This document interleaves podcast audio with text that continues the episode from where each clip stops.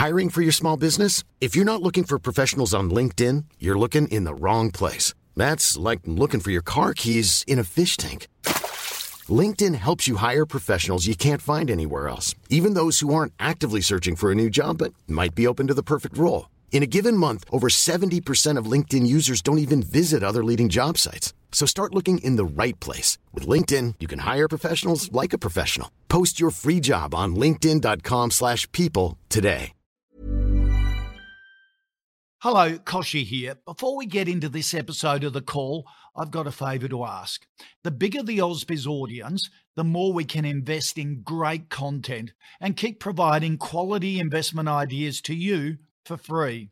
If you could just take a minute of your time to leave a review of The Call in the Apple Podcast app, it'll help keep our tribe growing.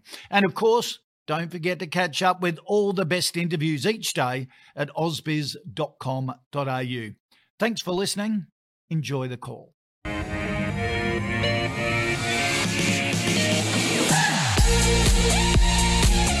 Hello, everybody. Welcome back to Ausbiz. Great to have your company for the next hour or so. This is the call 10 stocks that you suggest put to uh, uh, two experts on the panel for their adjudication. Great to have Mathan Somasundaram from Deep Data Analytics with us. Mathan, happy Monday to you. Good weekend? Yeah, it's been good. It's Excellent. been good. Interesting uh, things happening, so it's all fun. Yeah, yeah. Quiet time in America going into the long weekend. Memorial well. Day long weekend. So Yeah, exactly. And Francesco De Stradis from Ords is with us. Francesco, how are you? David. Good Very well, weekend thanks, as well? mate. Yeah, kids' sport. Panthers are winning still. I have to say, yeah, they're, they're, they're doing well for my fantasy football. so Yeah. can't hurt. Are you a fantasy footballer, are you? It's Are you a numbers. super coach? It's a numbers game. Oh. You got to get into it. I, you know, Cleary is the best uh, player, points for points. You just put him captain and don't think about it. There you go. Free pick. There's a side of. Do you do AFL super coach? Oh, it's Only too way. hard. It's too many players to Oh, tell- manage. Tell me about it. I know it's Yeah. too hard. So I don't do basketball. I don't do AFL. Too many players. League, um, cricket, and uh, NFL. Limited players. right? Supply demand. you can NFL have. as well, yeah. NFL's very good because the numbers are very good. Yeah, and you've got Yeah. limited amount of players. You only do offense. You don't do defense. Sorry, I can go on. Yeah, yeah, yeah. I'm fascinated because uh, we have a family super coach competition. Right. It's grandkids, and nephews, and brothers and sisters, all that sort of stuff. Uh, a lot of sledging goes on. Oh, I but got- I've, I've dropped outside the eight. So bad news. I'm going to have to But but the, the trick in the NRL is because it's such a long season. Yeah. It's about accumulating the team because Yeah. you've got to make the run at the right time at the end. No point winning early No, because if your no. players get injured and stuff like that. But you've got to get rid of your cash cows first and That's ride it. them up. It's- it's a trading yeah. strategy, yes. No, I'm not having There's a very good documentary on an ESPN 30 for 30 about the guys who came up with the idea in New York. of Supercoach. Yeah. Of fantasy Well, it's coach. it, it's based the oh. Yeah. underlying. They didn't make any money out of it. Yeah. They were Right. they a group of mates came up with the idea to run it just within I'll them. have to mates. have a- Well, Yeah, it's the a under, great doc. underlying thematic is being used uh, extensively, differently, uh, where it was started in baseball with Yes. uh, Moneyball strategy. right. That's yeah, right. yeah. Now, if you look at, I mean, it's, it's a great insight, but look at Des, the way Des Hasler and Wayne Bennett manages their budget. Classic Yeah. Moneyball strategy. They have a two to three year window. We have to win. After that, all the back ended deals come and kill them. Right. Yeah, yeah. That's why they always leave after two, three years because it goes pear shaped. There you go. It's Well, all numbers. about the stats, ladies and It's- gentlemen. it is the so, numbers. Not Second- getting stocks here, we're getting Yeah, yeah, football exactly right. administration. Don't get me started. Exactly. Oh, but, well, uh, this is a discussion for a uh, for a Different special episode right. on how to get your super coach team right. There you go. All right, uh, let's get uh, stuck into it though. I always choose a stock of the day before we kick it off, and I thought we'd take a look. Haven't looked at it for a while. Spark Infrastructure came up with an up- update saying Transgrid, in which it holds 15% interest, has reached a, a final investment decision to build a pro, uh, Project Energy Connect, having now received final approvals from the Australian Energy Regulator. Project Energy Connect is the proposed new uh, 900 kilometre um, high capacity electricity connector between Robertstown in South Australia and Wagga in New South Wales. that also includes a spur through uh, through New South Wales and Northwest Victoria as well. Um, Spark's an interesting one, isn't it? infrastructure group? Yeah, look, I- I've, I've kept an eye on a few of the infrastructure plays. Like APA is a fan Yeah. favorite of mine. It, it looks discounted enough that it looks interesting, but it's just where we are in the cycle. Um, you're in a cycle where bond yields, in theory, should be rising. It's being Yeah. held back uh, by QE, but inevitably you're going to get tapering, and then bond yields will rise. So if you're looking at it over the next six to 12 months, I think the risk in all utilities is a higher bond yield will be negative for you. Ah, Um, so in that context, it's really hard to see them outperform. right. History is against you. That's why we stayed out of utilities. Um, most of them, I mean, apart from the retail side of things like AGL, which has been a, a disaster because of lack of policy work. Okay. But And the others got, are uh, we've got Origin coming up. exactly So, yeah, that's an interesting yeah. one. But look, I think overall utilities are not bad, but it's just just going into a macro way. It's going to be really hard for them. Yep. I think Spark's okay. Um, I'm a fan of APA, but it's just I think it's going to be tough. I think they'll they'll underperform over the next 12 to 18 months, probably for a few years, because I think the bond yield cycle has to reach some kind of normalization. I don't think it's where it is. I think it's probably double where it should be. So I think probably you're going to get somewhere at three, three and a half. So there's a long way to go. That will see some derating in that sector. Okay. All right. Francesco? Yeah, look, I think smart. Mathan's right. Um, one thing with these, a lot of these, what they call bond yield proxies, so the infrastructure stocks, the property trust stocks, is is really get a good insight into their um, uh, their borrowing profile, their debt profile, because there is some misconception. There's a number of um, infrastructure stocks that have actually taken really long term. Um, borrowings at really low rates. So they're locking in rates now for Right. twenty, twenty-five 20, 25 Yeah, years yeah. instead of doing five years, which might have been normal. So maybe probably best to get an understanding what their their, their balance sheets like there. But I mean, this announcement uh, today or, or, or, or this week. Um, the, the company even states that it really is not going to add a great deal to their to their um, growth yield plus um, strategy. Uh, but what it does do for them is is is sort of identify a sort of lower carbon footprint for them as well. So, Right. you know, if you want to look at it from an ESG point of view, um, you know, as possibly giving them some boosts in that area. Um, our, our guys have a hold recommendation on it, and I don't disagree with that. I think that's probably where it, it sits. Um, you know, there's not a lot of clear growth opportunities for them. Um, and then you've got a lot of pressure to reduce retail electricity prices. Um, so you've got wholesale prices going one way, retail going the other, and they're getting a bit of a squeeze. And we've seen that obviously happen with AGL and Origin.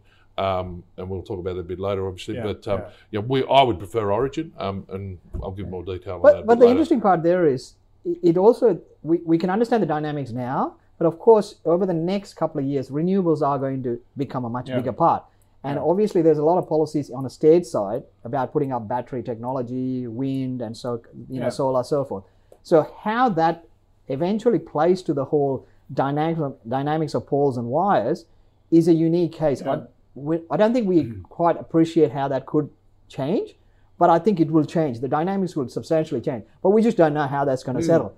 So it, it is an area where I sit there and go, you know what, you got to keep an eye on it because it's a bit like internet. Uh, the guys who are running the the utility side will do relatively well when everyone's making massive money on the on the online models. Yeah. Similarly, if you do get to a point where there's renewable energy takes a substantial part, the guys who are connecting and distributing will have some play in it. Yeah. I, I just don't know how that'll settle, but that's one to keep an eye on. It is fascinating, this whole energy market. I was sitting next to Kevin Gallagher from Santos at the footy last night, um, he's talking big on hydrogen um, Well, there's a, a- yeah, there's a a huge big energy play. Yeah, well, that's part of the battery play, right? Yeah. And, and it's not going to be one particular technology. I think there'll be a basket of technology, and hydrogen will be one of them. Uh, Yeah. it looks like, anyway.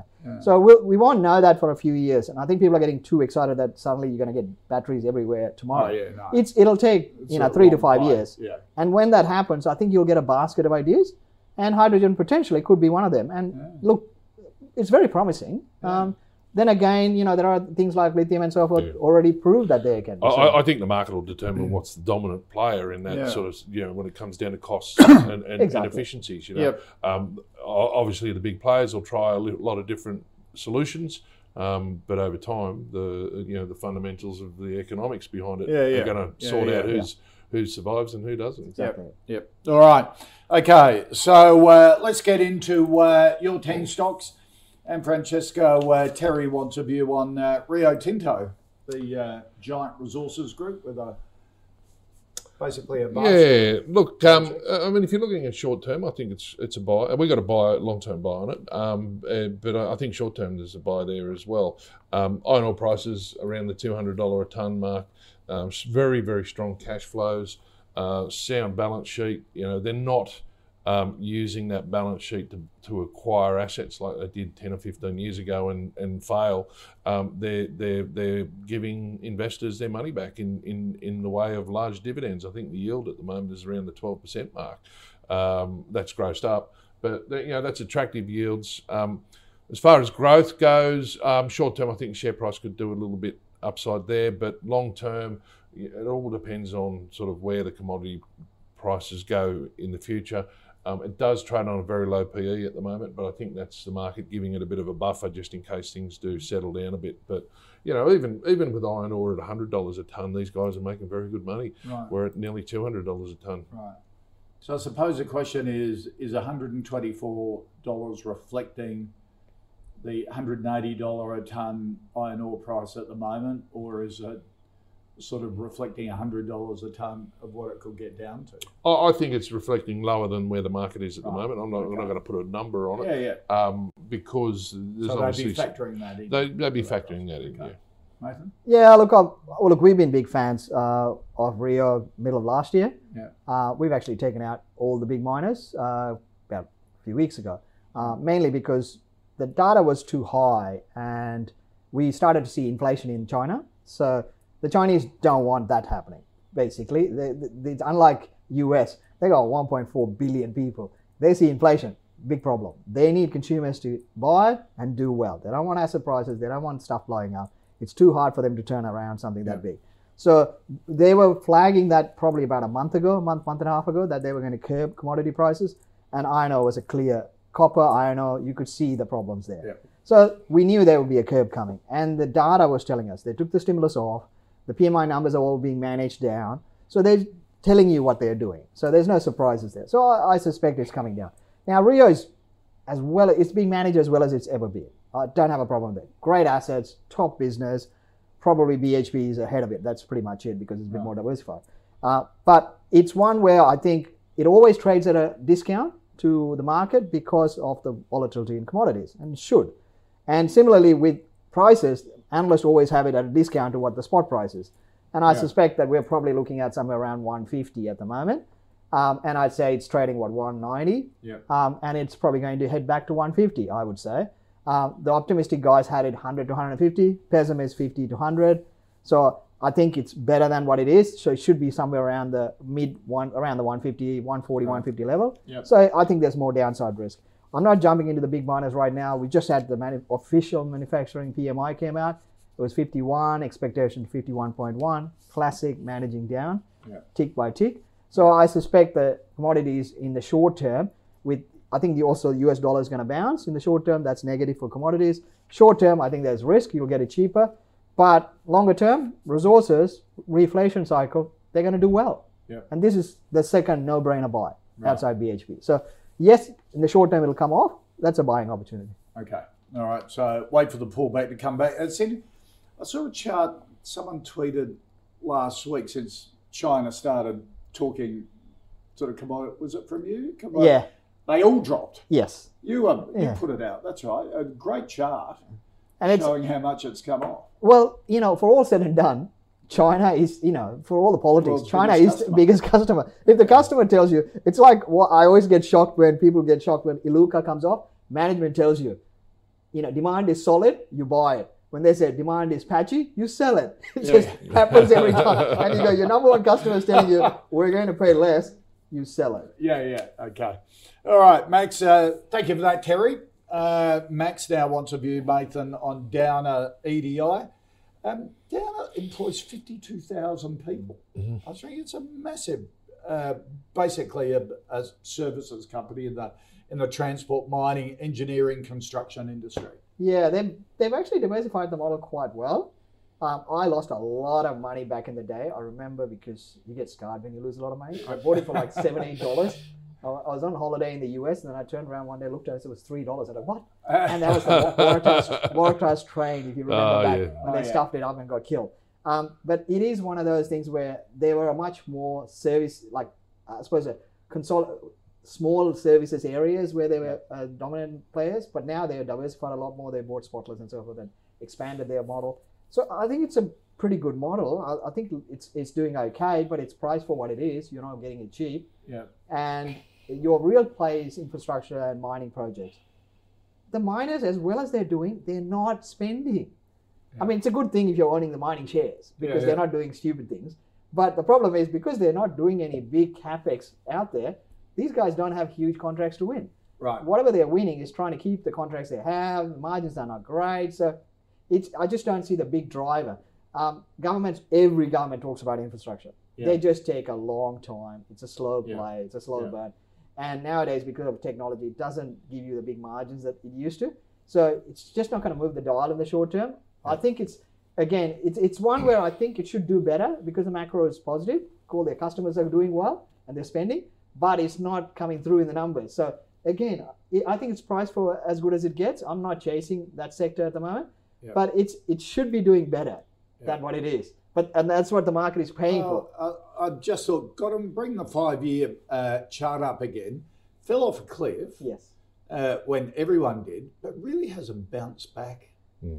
to anywhere near. because the, the growth is not the growth actually has been held back by the miners they're keeping all the margins and that's why they're churning out so much cash and dividends Uh, and you're saying the issue is governments uh, promising big infrastructure spend, but that will start two, three, four, five years into the future, and and the problem is most of their budgets are a bit fanciful right? It's not funded. No, so the reality is No, they, they always tell you for it's the like an election. episode of Utopia. exactly. They tell you for an election and then soon after that'll that'll change. We got an election coming in Yeah. september october right? Yeah. that's my numbers are telling me. September Yeah. october we've got an election. By december we'll open up the borders right? Because it's an election. Winner to say that we're not going to open up the border. So things will change quite dramatically next next year's budget will be dramatic cuts because we're not funded Yeah. right so they, so all of those things will affect and Yeah. but the market sees that that's why these things are not running because if the market believed what the government said these things should be shooting the lights out Yeah. It reminds me, Francesco, of uh, the dual carriageway on the Pacific Highway between Sydney and Brisbane. I reckon when I was a kid, that was in budgets, and I think they've only just finished it now, as they would promise to do it, and then they get elected and they'd scrap it and bring it up again.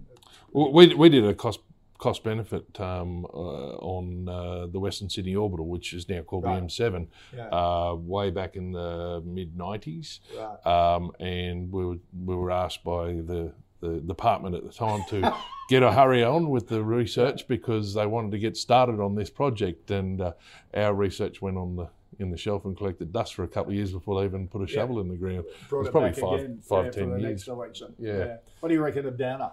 Um, we got a hold on it.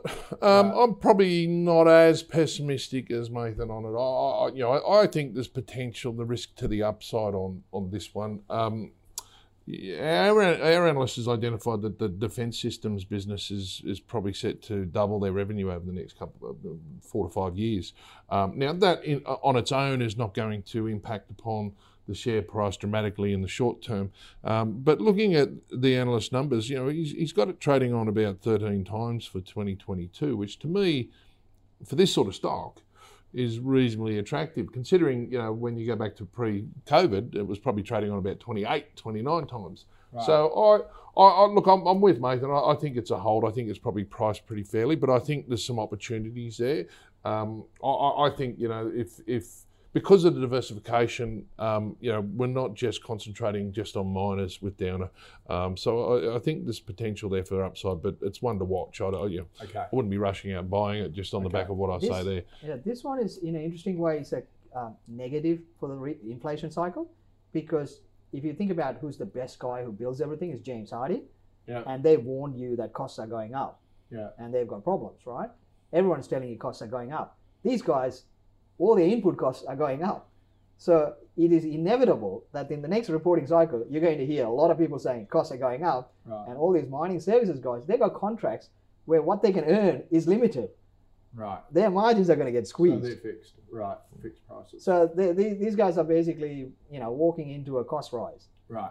That's the risk. If they Okay. do well, they, they reduce that cost rise. But at the end of the day, they're still going to run into it. So But the that's Reserve Bank wants that. Uh, no, they, to come back. yeah, they'd tell you that they don't. Yeah. well, they, not too far. Yeah. not too Exactly much right. inflation. um, Some inflation is good. yeah, yeah. All right, uh, Max, thank you for that. Katrina Francesco uh, wants a view on Worley. Similar sort of.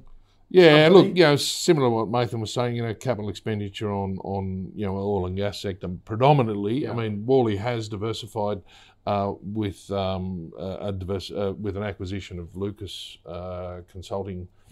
I think it was a couple of years ago now. So that's all been bedded down um, as well. We've got a hold recommendation on it. Um, you know, with when COVID hit, um, obviously a lot of new projects got put on hold. Uh, oil price fell down to circa thirty dollars a barrel. Um, you know, you know your normal shutdown maintenance has to still be done, and Worley's involved in that. Um, but when oil prices fall and get, start getting volatile, people start putting, uh, you know, deferring new projects. Um, but I think that start to open up a bit now. But yeah, look, I, I wouldn't, um, I wouldn't be chasing this one at the moment. Um, we have it in portfolios at the moment, but um, you know, I think it's probably trading around fair value. Right, okay. So a hold for you? Hold or for us. No, yeah. No, hold. Mathan? Uh, look, I mean, it's oil price uh, between OPEC making it up as they go um, and renewables. It's just hard to work out. OPEC actually has flagged that they're going to raise the supply starting, you know, this month and next two three months. Um, so, I mean, they they've been lying for a long time, so it doesn't matter. But still, in the context that even they're saying it's going to rise, so I think the the supply oil in the shorter term probably will see some weakness, but you know, inflation hits everything, right? And oil should benefit out of that as well. But I don't see the same problem. It's just like miners. All the oil guys are just running down the assets. They're not going out and drilling. There's a few guys doing it, but there's not a lot of capex being spent by the big boys. Yeah. They're not doing big projects, and that will generally come when you get at the moment because asset prices are high. It makes sense for these guys to just land bank these, uh, you know, land that they bought over the years and keep that as a project. Yeah. Uh, when that comes back and they have to actually drive growth, they have to invest in that. They'll start drilling. That's when you want to go into mining services. And Worley is a look. They've bought, as Francesco said, they bought a really good asset to add on. So they're a big player in that space now. But the problem is, a big player doesn't mean you're going to do better in a bad market. So at the moment, they're not winning much. But when the cycle turns and they get jobs, this will be a big mover. Right. But at the moment, I think you're just you're not getting much. So I think it's not one year you're going to get good performance over the next six months. It's one to keep an eye on. It's a bit like Downer for me. It's Right. it's the one I'm keeping on the line because their customers are doing well, but they're not spending. Right. When they do start to spend, these are the ones to jump on. So it's on it's on the watch list, but I'm not jumping in. I'd Okay. probably take profit in the short term. Okay. All right. Uh, Robbie wants a view, Mathan, on Amcor, the big uh, packaging giant that's in 40 countries. Yeah, look, it's a huge. look, it's a it's a great business model. It is a great business model. Every time you doubt it, it comes out and smacks you in the back of the head, right? uh, they've done well. They divested uh, Orora out of them, the domestic business, and even that's done okay. Uh, but Amcor is a really, really good business. It's a pandemic business. I mean, if you're worried about viruses and everything packaging, these guys are going to do well. The demand for that's why I look at things like Amcor and Ansell, and you know, I, I actually had to go do a blood test today. And so when I went to blood test, this is the analytic part of you. I'm looking at the lady doing it, and she's taking the blood, and the, the kind of thing she's using, the gloves, this, that, that, and she's throwing, throwing, throwing. I'm going, all I can see is Ansell sitting there going, ka-ching, ka-ching, ka-ching, ka-ching. And you just see how much that, Yeah. because it's small, simple stuff, but it's Yep. they can't reuse, so they have to throw it away. Yeah. So they make money. So these kind of guys, and everything comes in a packaging, packaging, packaging. I'm going, Amcor, ching, ching, ching. and you just go, they must be doing well. Yeah. I don't think that's going to change in the next five years. I think it's No, going to get even It's more. It's going to get more. Yeah. So Yeah. look, Amcor is not cheap, but it's not going to be cheap because everyone knows how good it is. Um, and if you hold it, I mean, if you have it, I'm holding it. Right. I'm not buying it now because the market knows about it. It's a thematic everyone knows. But if you're holding it, just sit back, enjoy. Okay. All right. And same with Ansell, I think you mentioned Oh, last week. it's a, it's a top 10 stock in the market. That's Right. Yeah, yeah. And well priced at the moment? Oh, or just hold it? No, it's, it's, it's well priced. You- You're not going to buy it, but if you bought it before, Yeah, Just yeah. Just enjoy. it. Yeah. Francesco? Yeah, look, we like the company. Um, we'd be probably more accumulators than than Right. than holding. Um, uh, as Mathan said, like you know, with the pandemic, and, and you've only got to look at the modern packaging these days. You go and buy something at the supermarket. Not only is there a, packaging on, you know, the, the, the product, but each individual piece in, inside the packaging's got another packaging on it. So it's pack, you know, a packaging on packaging. So um, yeah, look, I think um, you know, the, the, there's not a lot of downside unless there's you know, there's a significant change to, to management on the negative side. I think management has done a good job. Um, as Mathan said, they spun out Orora, um, and that's been a very good investment, even uh, uh, you know operating independently on its own. So um, we have we have an accumulator on it. Um, I don't think it's too expensive. I think it trades on around about sort of 14, 15 times earnings. So I, I, th- I still think that's okay. Um, you're not in it for dividend yield, but the dividends there it's three to four percent. So good- good uh, on on that sort of um, stock, you, you're quite happy to you know to take three or four percent. The, the interesting part about it is it is the business is so good that the rise of input costs, they can turn around and put it to their customer, Hmm. and they don't have a choice. Yeah, yeah. You know, it's a little part of their profit margin, but they don't have a choice, and they just live with it. So and there's they're not many businesses. big. Yeah, Yeah. They just seem to have the market. yeah, wrapped and up, and and because it's such a small part of your input cost, when Yeah. it goes up a bit, you're not going to complain because Yeah. it's just too hard to change. It's the same thing with Ansell, because it's such a small part of your cost.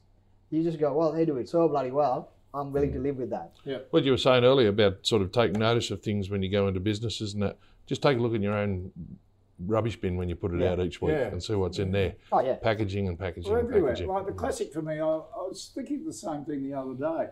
Um, when I was flying back from football, and you get the cheese and crackers, five bits of cheese Yeah. And five crackers in this Yeah. amazing packaging. I thought, oh yeah, no, that's for airlines. And I saw it in IGA No. the other day. I was thinking, why would you wrap up Yeah.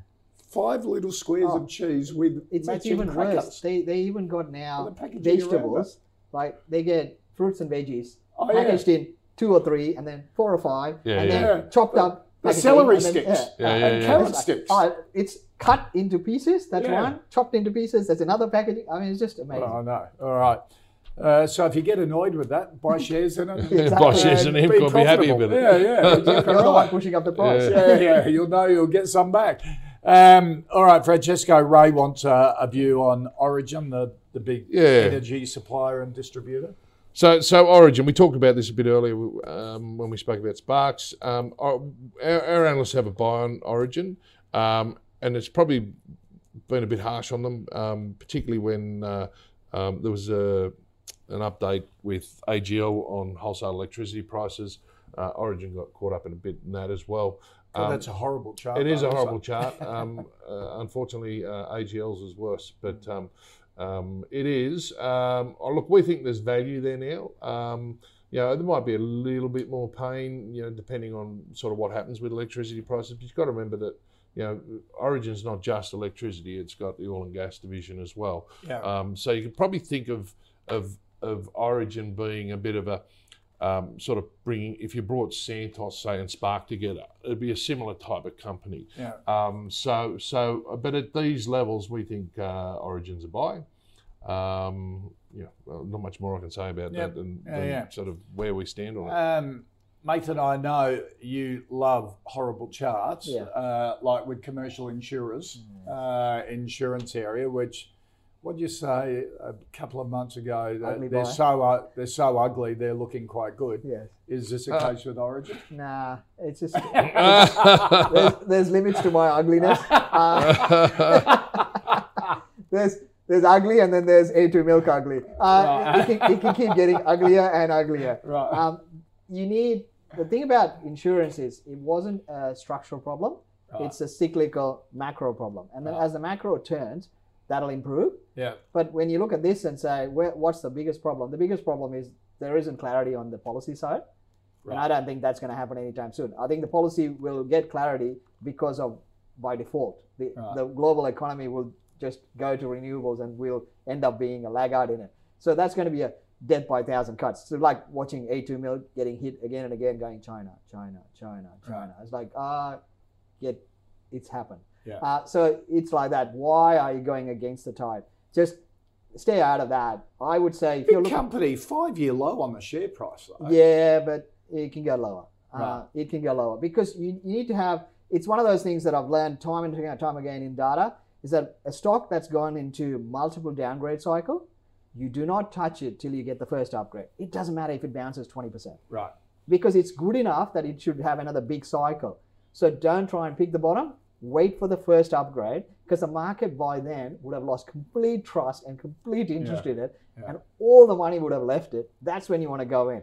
I'm actually. It's, so it's not there yet. no, it's not. But like if you look at the energy side of things, the best two on the numbers were Beach and Santos Yeah. and but even Beach got hit uh, recently, right? So that's come back. So for me, if you had to pick the energy play, that's where it is. But most of these guys are nothing to do with oil price, even though it trades with oil price. It's actually the LNG price.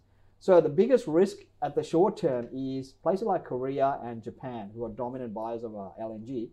They've got COVID waves going through them, so they could have prolonged lockdown, slowdowns, and that'll hit our LNG price. So that's one of the reasons why I'm staying out of it. Um, Origin's got too many things to worry about. It's just better better bets outside. Okay. All right.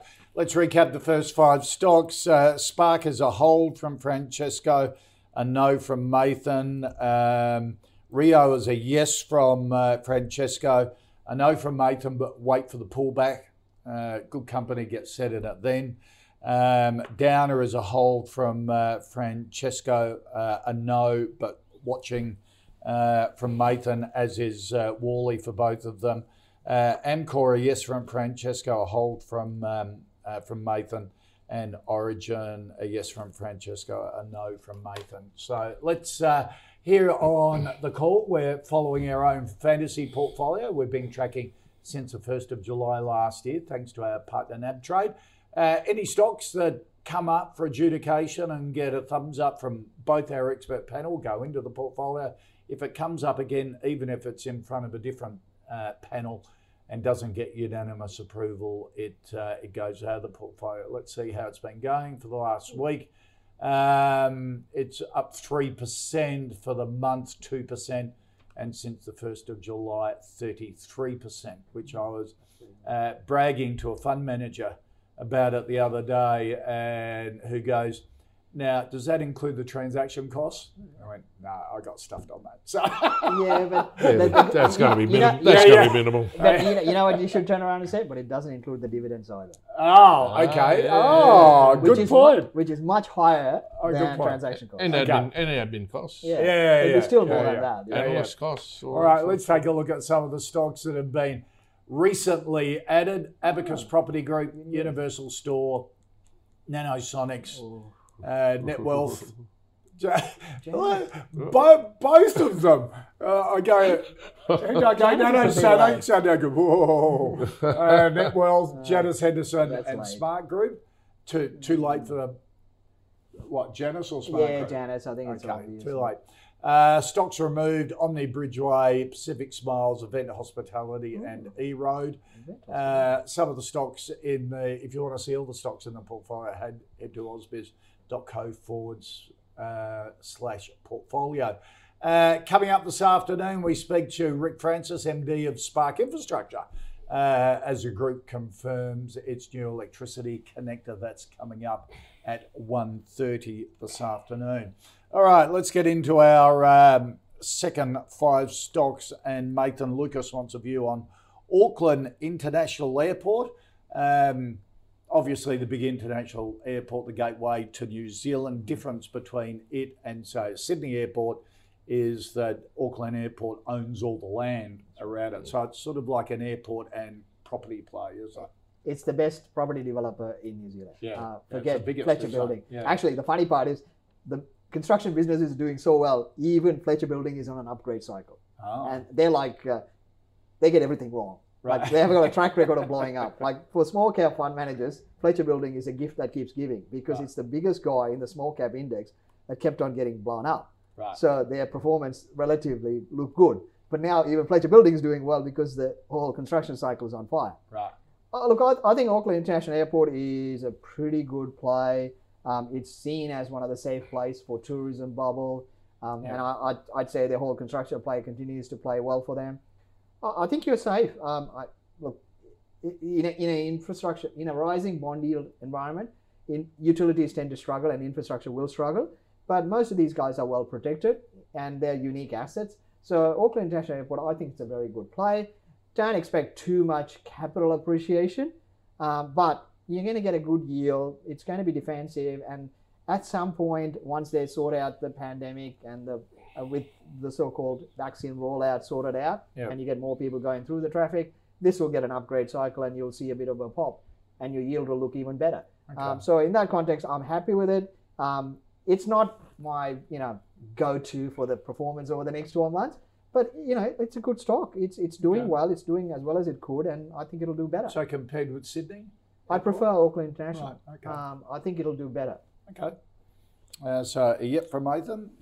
Yeah, look, we, we don't have a recommendation on it, uh, Right. but uh, but agree with Mathan on the the assets, uh, you know, sound and and and all the, the all all that added to it. You know, the dividends are, are solid. Um, I, I think there's potential upside there when things start to open up. Um, you know, the big uh, margins that the airports get are from international Yeah. travel, um, and those are, those borders are not open up, and you know who knows how long that will be. Although we do have that international bubble between uh, Australia and New Zealand. So um, look, i- i- if, you know if you want to look for growth out of um, Auckland International and Sydney for that matter, um, you know you'd be predicting when they're going to open up international travel. But I wouldn't expect them to get back to where they were pre-COVID. Uh, because there's still going to be a very big lag of people that won't travel altogether. So, Yeah. so there'll be a there'll be an initial boost of uh, of travellers who just want to get on a plane and go and sit on an island, you know, Yeah. beach somewhere or, or whatever the, the holiday that, that they want. Um, but there's still going to be a large portion of the population that will that'll be very cautious. So you'll get that initial boost. So for those that are looking for a bit of growth out of the airport business, uh, which you don't normally get. Um, I think you know now's not a bad time to get yourself set in them, whether it be Sydney or or, uh, or Auckland. Um, the only thing with Sydney is you know you've got the um, um, the Western Sydney Airport coming. That's more long term competition, but Yeah. you know, The, the, the best part about it for them is uh, the Prime Minister of New Zealand has played the game really well on geopolitics. Yeah. So when you're looking at it in the context of travel bubble, vaccinated country, good, clean, you know, air, uh, green area to go, New Zealand stacks up really well, and Yeah. and you don't have the politics. Yeah. So in that context, there will be a lot more Asian tourism into New Zealand Yeah. on a per capita basis than it'll be in Australia Oh, over yeah. the next couple Yeah. of years. So that's that's the free kick. They they've done very well. They haven't offended the Chinese. They've they've done the fine line not yet. of Yep. well, well They they- are politicians. but, but, but she's done it really well. Yeah, yeah. She's She's walked the done it. fine line, Oh yeah. and she's talked and walked, talked and walked, and Yeah. we kind of stumble and fall on our faces again Yep. and again. So Yep. give credit where credit's due. Yep, absolutely. Um, all right, Donald uh, Francesco wants a view on Chorus, um, which another New Zealand Another company. New Zealand, Yeah, bit of New. Zealand flavour there. Yeah, telco, uh, infrastructure inf- telco. infrastructure telco. Uh, look, we don't have a recommendation, and I tried to look. We don't. We haven't even researched it historically, so it's not something that I've sort of really looked into. But um, you know, in that space, um, and, uh, you know, that's not much more I can add on on Chorus. Uh, but in that space, you know, our, our analysts are quite positive on Telstra, TPG, and Vocus at the moment. Um, you know, if Telstra proceed with, you know, um, you know, they've already sort of made four divisions of the business. If they decide that they want to split it, um, that makes the business look much more attractive. But um, yeah, Chorus, um, you know, doesn't do a great deal of, um, uh, doesn't get me excited about, you know, the telco industry as such. Particularly, you know, New Zealand being a small market. If they decided to sort of um, you know, spread their wings, and uh, and I'm not sure whether they are, um, you know, have any exposure in Australia, but um, you know, that might sort of see some growth Yeah. for them. Okay. Mathan, what do you think of Chorus? Uh, look, uh, I think the overall sector, you know, we've spoken about it before. The Yeah. telco sector is pretty bad. Yeah. Historically, globally, it's it's just bad. The tech guys make all the money. This is like the guy who produces the milk. You get nothing. Yeah. You get nothing in a good time, and you get belted in the bad time. Yep. Uh, but there's a fundamental change going through the sector. So I, I want to see how that plays out. So obviously, as you said, with Telstra splitting, that's going to be huge. We've been negative Telstra for a long time. We turned positive. It's run up 350. I think it's a four dollar stock. You're going to get an infrastructure part of Telstra. You're going to get the retail part with a much bigger balance sheet to fight with. TPG is really struggling. I'm worried. I mean, I know Grab and I've talked about this for a long time, Yeah. and that's looking very bad. So again, it's having an A2 milk moment. Yeah. Uh, so you just wait for that to clear out. So that I'm waiting to see. Most of the others don't excite me. Telstra is the only one. But, there's always a but. The but is NBN. NBN is getting rid of people. That usually tells me they're fudging the ba- balance sheet and the cost base to make it look good for a float. Right. Inevitably, that's coming. Uh, government needs to get rid of it uh, because they got too much debt. This is one way to ca- uh, capitalize. Now, that's an NBN is a comparable to Chorus. That's Right. why I've gone through this Right. winded story. That's a comparison. Now, the interesting part is both don't really make a lot of money. They're not going to have any huge growth. They just become defensive yields. Will one try and bid on the other? Ah. This is the interesting part. Will the infrastructure part of Telstra become a potential target for one of these guys? Be Or will that become exactly yeah. or will that become the hunter and these guys become the predator to merge all of it into a one big infrastructure play, Australasia? Right. Now- okay. that this is me playing the big game, but that that's the interesting part about it. So we're going through massive change. I'm not getting excited by it. Uh, we, we're long Telstra. We like Telstra, what's going through. Uh, both Woolworths and Telstra on the divestment play is good. Yeah. But this is an industry that's going through change. So I'm keeping an eye on it because I don't know how it's going to play out, but there could be a consolidation coming Hmm. through. Okay. All right. But no for chorus No. and uh, and watch out for it though. But uh, a yes for Telstra at this Yes. stage. Okay.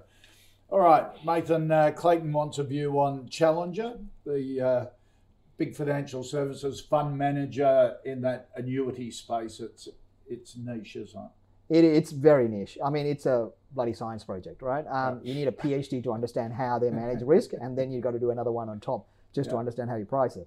Um, they got it wrong because of bond yields were falling and it was being managed down. That hit them. They had a downgrade.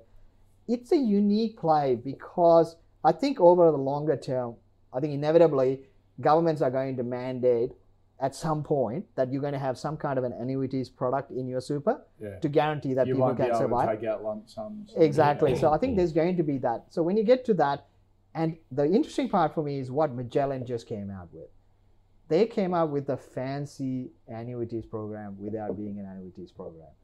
And I thought, oh, that's interesting because Challenger was being sold down.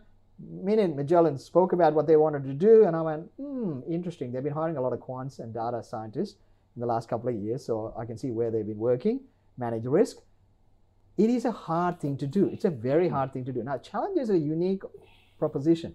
Not many people do it. It's the one that's been around, proven model. Banks will struggle to take it out because of regulatory restrictions. Yeah. But I know overseas will be looking at it. There's a lot of Japanese interest into Challenger. So I actually like it. It benefits from recovery in yields. Mm-hmm. As the yields run up, Challenger will do really well. Right. So again, this was in the peak cycle, is somewhere around 12 to $15. Well, yeah, five years. Exactly. 14 and a half. So Yeah. It's just a cycle, right? That's why structurally it's not broken. It's just a cycle. So Right. as the reflation plays, these guys will do well. So my guess is when this runs to seven or eight dollars, as usual, corporates will wait for it to run and then do a bid. right. I reckon there will be a bid, and it'll probably be an overseas bid or one of the fund managers will bid Right. because the banks can't. Hmm. So this is one because it's such a unique model and it's too hard for anyone else to replicate or do. And trust me, I try to understand. I can't, uh, and I'll say that. I mean, And- I do and relative valuation. I can see, yeah, Yeah. it's it's a tough business, and so I think that's what makes it unique. It's such a unique model, and I think it's going to be around. Okay. There's no one else doing it. You got to look at it. Francesco? Yeah, look, I, I think um, it's it's a bit early. Um, you know, Mathan's probably right. You know, we're probably looking at the bottom of the cycle, but I, I think uh, you know there's a, a lot of things, a lot of moving parts within Challenger. You've got life businesses, you've got funds management, you've got annuities, um, and they don't seem to be able to get one, all of them right at the same time, if you like. You know, so you know they recently downgraded their FY21 profits to the bottom end of their range. So you know, when you, in, you know, Mathan mentioned earlier, you know, when you when you're on a downgrade cycle, stay away um, Yeah. until they have an upgrade. So I'd probably be looking more at sort of staying away from it. Um, i- if you own it, you're probably looking at bottom of the cycle. If you're a long-term investor, you probably just hold it through the through the bottom of the cycle. But uh, I wouldn't be buying just yet. Um, Okay. I'll be waiting to see if they can get all the moving parts right uh, Okay. going forward. All right. Okay, uh, Aaron, uh, Francesco wants a view on Computershare, the uh, uh, the big administration Yeah. company that really got into this early, didn't it, on the, the digital side? Uh, just done a raise recently. bought Wells Fargo Corporate Trust Services uh, to move overseas. Um, Yeah, geez, I'm sitting on the fence on a lot today. Yeah. We've got another hold on this one. Um, um, and, you know, I, I think this thing's pretty fully valued as well. Uh, I mean, it uh, trades on sort of 24 times earnings, which to me is a bit uh, overpriced for this type of uh, run up investment. So, though. yeah, no, I'd, I'd probably, you know, even though the analysts at Ord Minnett have a hold on it, I'd probably be more, a little bit more pessimistic. And, you know, if someone's sort of, you know, invested in it sort of six, 12 months ago, I'd be looking to take a little bit of that off the table. Um, you, you know, the, the, the acquisitions are probably a good one and, and they're getting some leverage, um, you know, to, to the US earnings side of things, which might um, might give them more upside. But I'd, I'm probably a little bit more pessimistic than that. So I'd be, uh, you know, our our, our, our uh, stance on it is a hold, but you know, I'd be looking to take a little bit off the table on it. Mathan? Yeah, it's it's a sell for me because it's it's one of those stocks where every time it looks good, but it never does well. Yeah. It just never does well. And you go, the macro is positive. It's in the right areas. It's got a big business. It's expanding. You just go, they should do better. It's like the anti-Codan, Yeah. where you look at Codan and go, they should do badly, but they do well. so I have it in my head going, when you look at Codan, no. don't look at it like that. They do better. when you look at Computershare, just tell yourself they do worse. and Computershare always does worse. So Yeah. you want a discount for Computershare because they always do less than what you think they should do. Yeah. So they don't have that anymore. So in that context, I'm not chasing Computershare. I'm a seller of Computershare.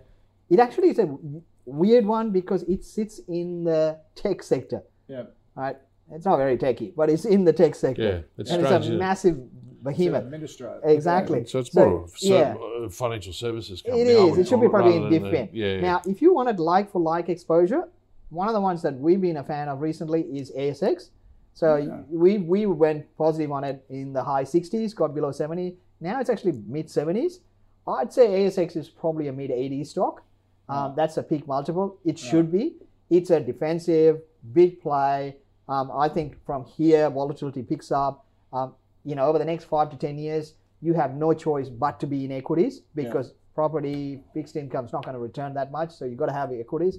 So ASX will do well. And then the other um, click for me is the fact that there's M&A. So CBOE bought um, um, Chi-X.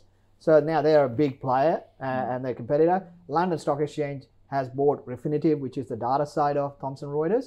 They're setting up to be a global player. Europeans want Asian exposure, but they don't want to buy Asian shares directly. Right. Australia is a good proxy. Right. So it's actually interesting. I think the London Stock Exchange is preparing for a bid on ASX, and I think it'll get around the regulatory play. And ASX is so bad in technology, they can't even bloody do a website. Um, and every time they do an upgrade, it's a downgrade. Um, so when they those kind of things, I look at what London Stock Exchange has done over the years, and I've Yeah. you know done that in my previous lives. They do technology really well. Right. And with Refinitiv, they have a really good platform for the data. So it's easy for them to take it over, kill all the tech, and then just bring in their tech Right. and replace it. It's a massive step up. So in that context, there's a lot of cost synergies that they could come up with. So it makes real sense. So I think ASX is a win-win, where Computershare is just always looks like it should deliver, but it doesn't. Wasn't there a takeover or a merger proposal with It ASX a number of years ago, and it it, did, fell over and because and of and- regulatory a- issues? Yeah, Singapore and uh, Yeah. so. But I think the the Europeans wanted to go into Singapore, but it got a bit messy. They see Australia as a much cleaner player, but the, Australia didn't have a, a good competitor. Chi-X came in and became a, now with CBOE they're a much bigger player, so now it's a logical play. And they've got big plans for Chi-X as That's well. That's right. Uh, what does Codan, just quickly, always outperform?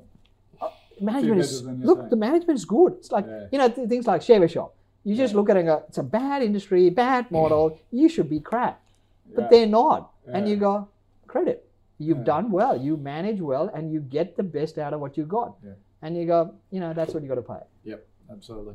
All right, uh, Mathan, Tim wants a view on Ingham's Group, the uh, no longer associated with the family. It's got bought out by private equity. Yeah. Floated. Obviously, the big chicken uh, group. yeah look i'll start with the pun it's not chicken feed Right. um, but it's look it's a business that's it's not a great business uh, but it's an interesting business the whole food thematic for me is an interesting business because in an inflationary cycle food prices go up i Yeah. know RBA tells you it doesn't but that's that's garbage prices go up, uh, especially in food. Uh, but the interesting part is th- these guys, they they're not as vertically integrated as they used to be. Private equity has a way of buying a business and gutting the assets Yeah. and then putting it back on the market for the bigger price. And you go, what? And, and that's what they did. Uh, so it's not as good a business as it used to be, but it's still a solid business.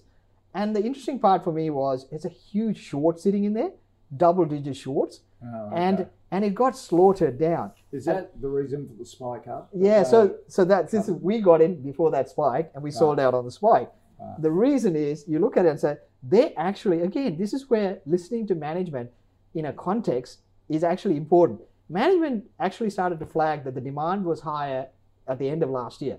So coming into the first update, we were sitting there going, okay, you got double digit shorts, and these guys got very low expectation. Management is telling you demand is improving, so there's a short squeeze coming, and it happened. Popped, we got out, and it's actually again, we've just had another pop because guess what? They came out and said demand is good, numbers are good, but it's not as a good business. And the same thing happened with Tassal as well.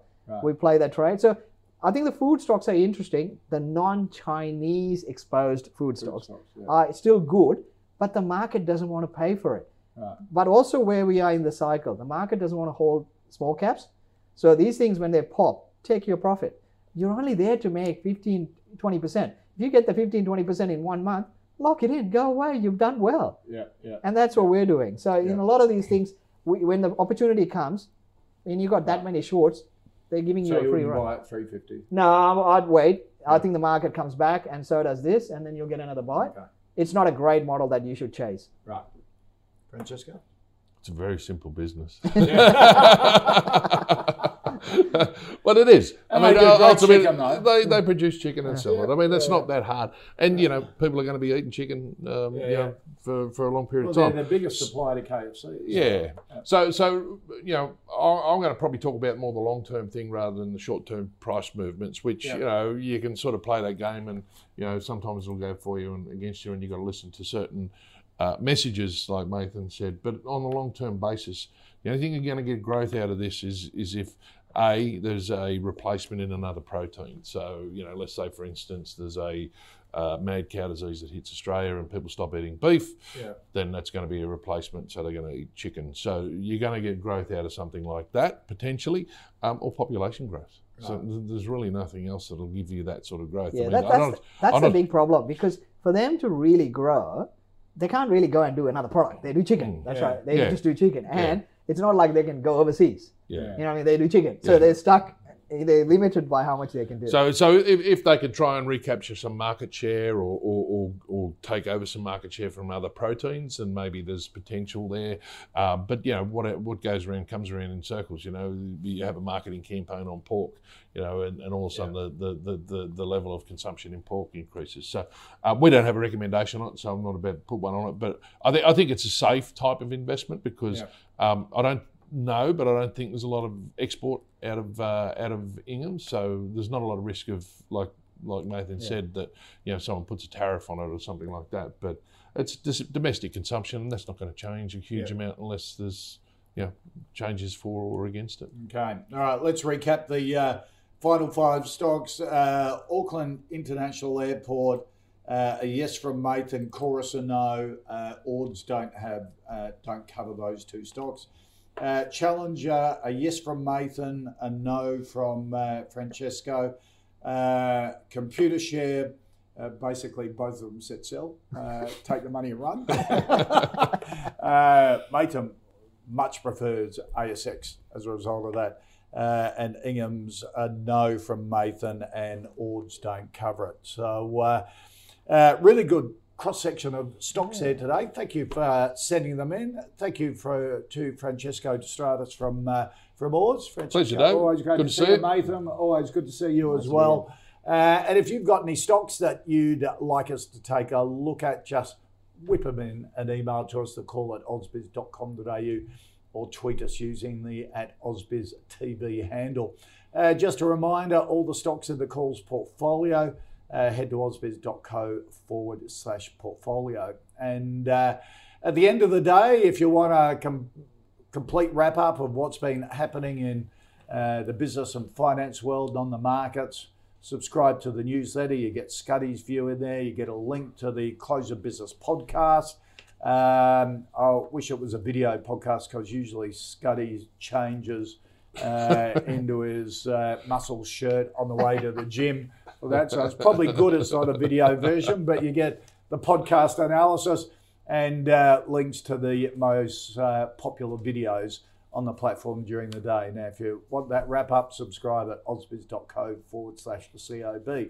And uh, at 2 p.m. this afternoon, of course, it's the Startup Daily Show where they look at all things in the startup scale up um, community, also venture capital. Uh, Scott Mantarello is um, uh, looking at closing out a $3 million raise on his fintech platform Driver. It's a seed round. He's going to explain the business and what they're going to do with the dough and how they're looking for investors. So, uh, Scott, amongst a whole bunch of other founders and venture capitalists, as usual on the Startup Daily Show. It's fascinating, that one. All right, uh, a lot happening on AusBiz for the rest of the day. Don't go away. We return after this.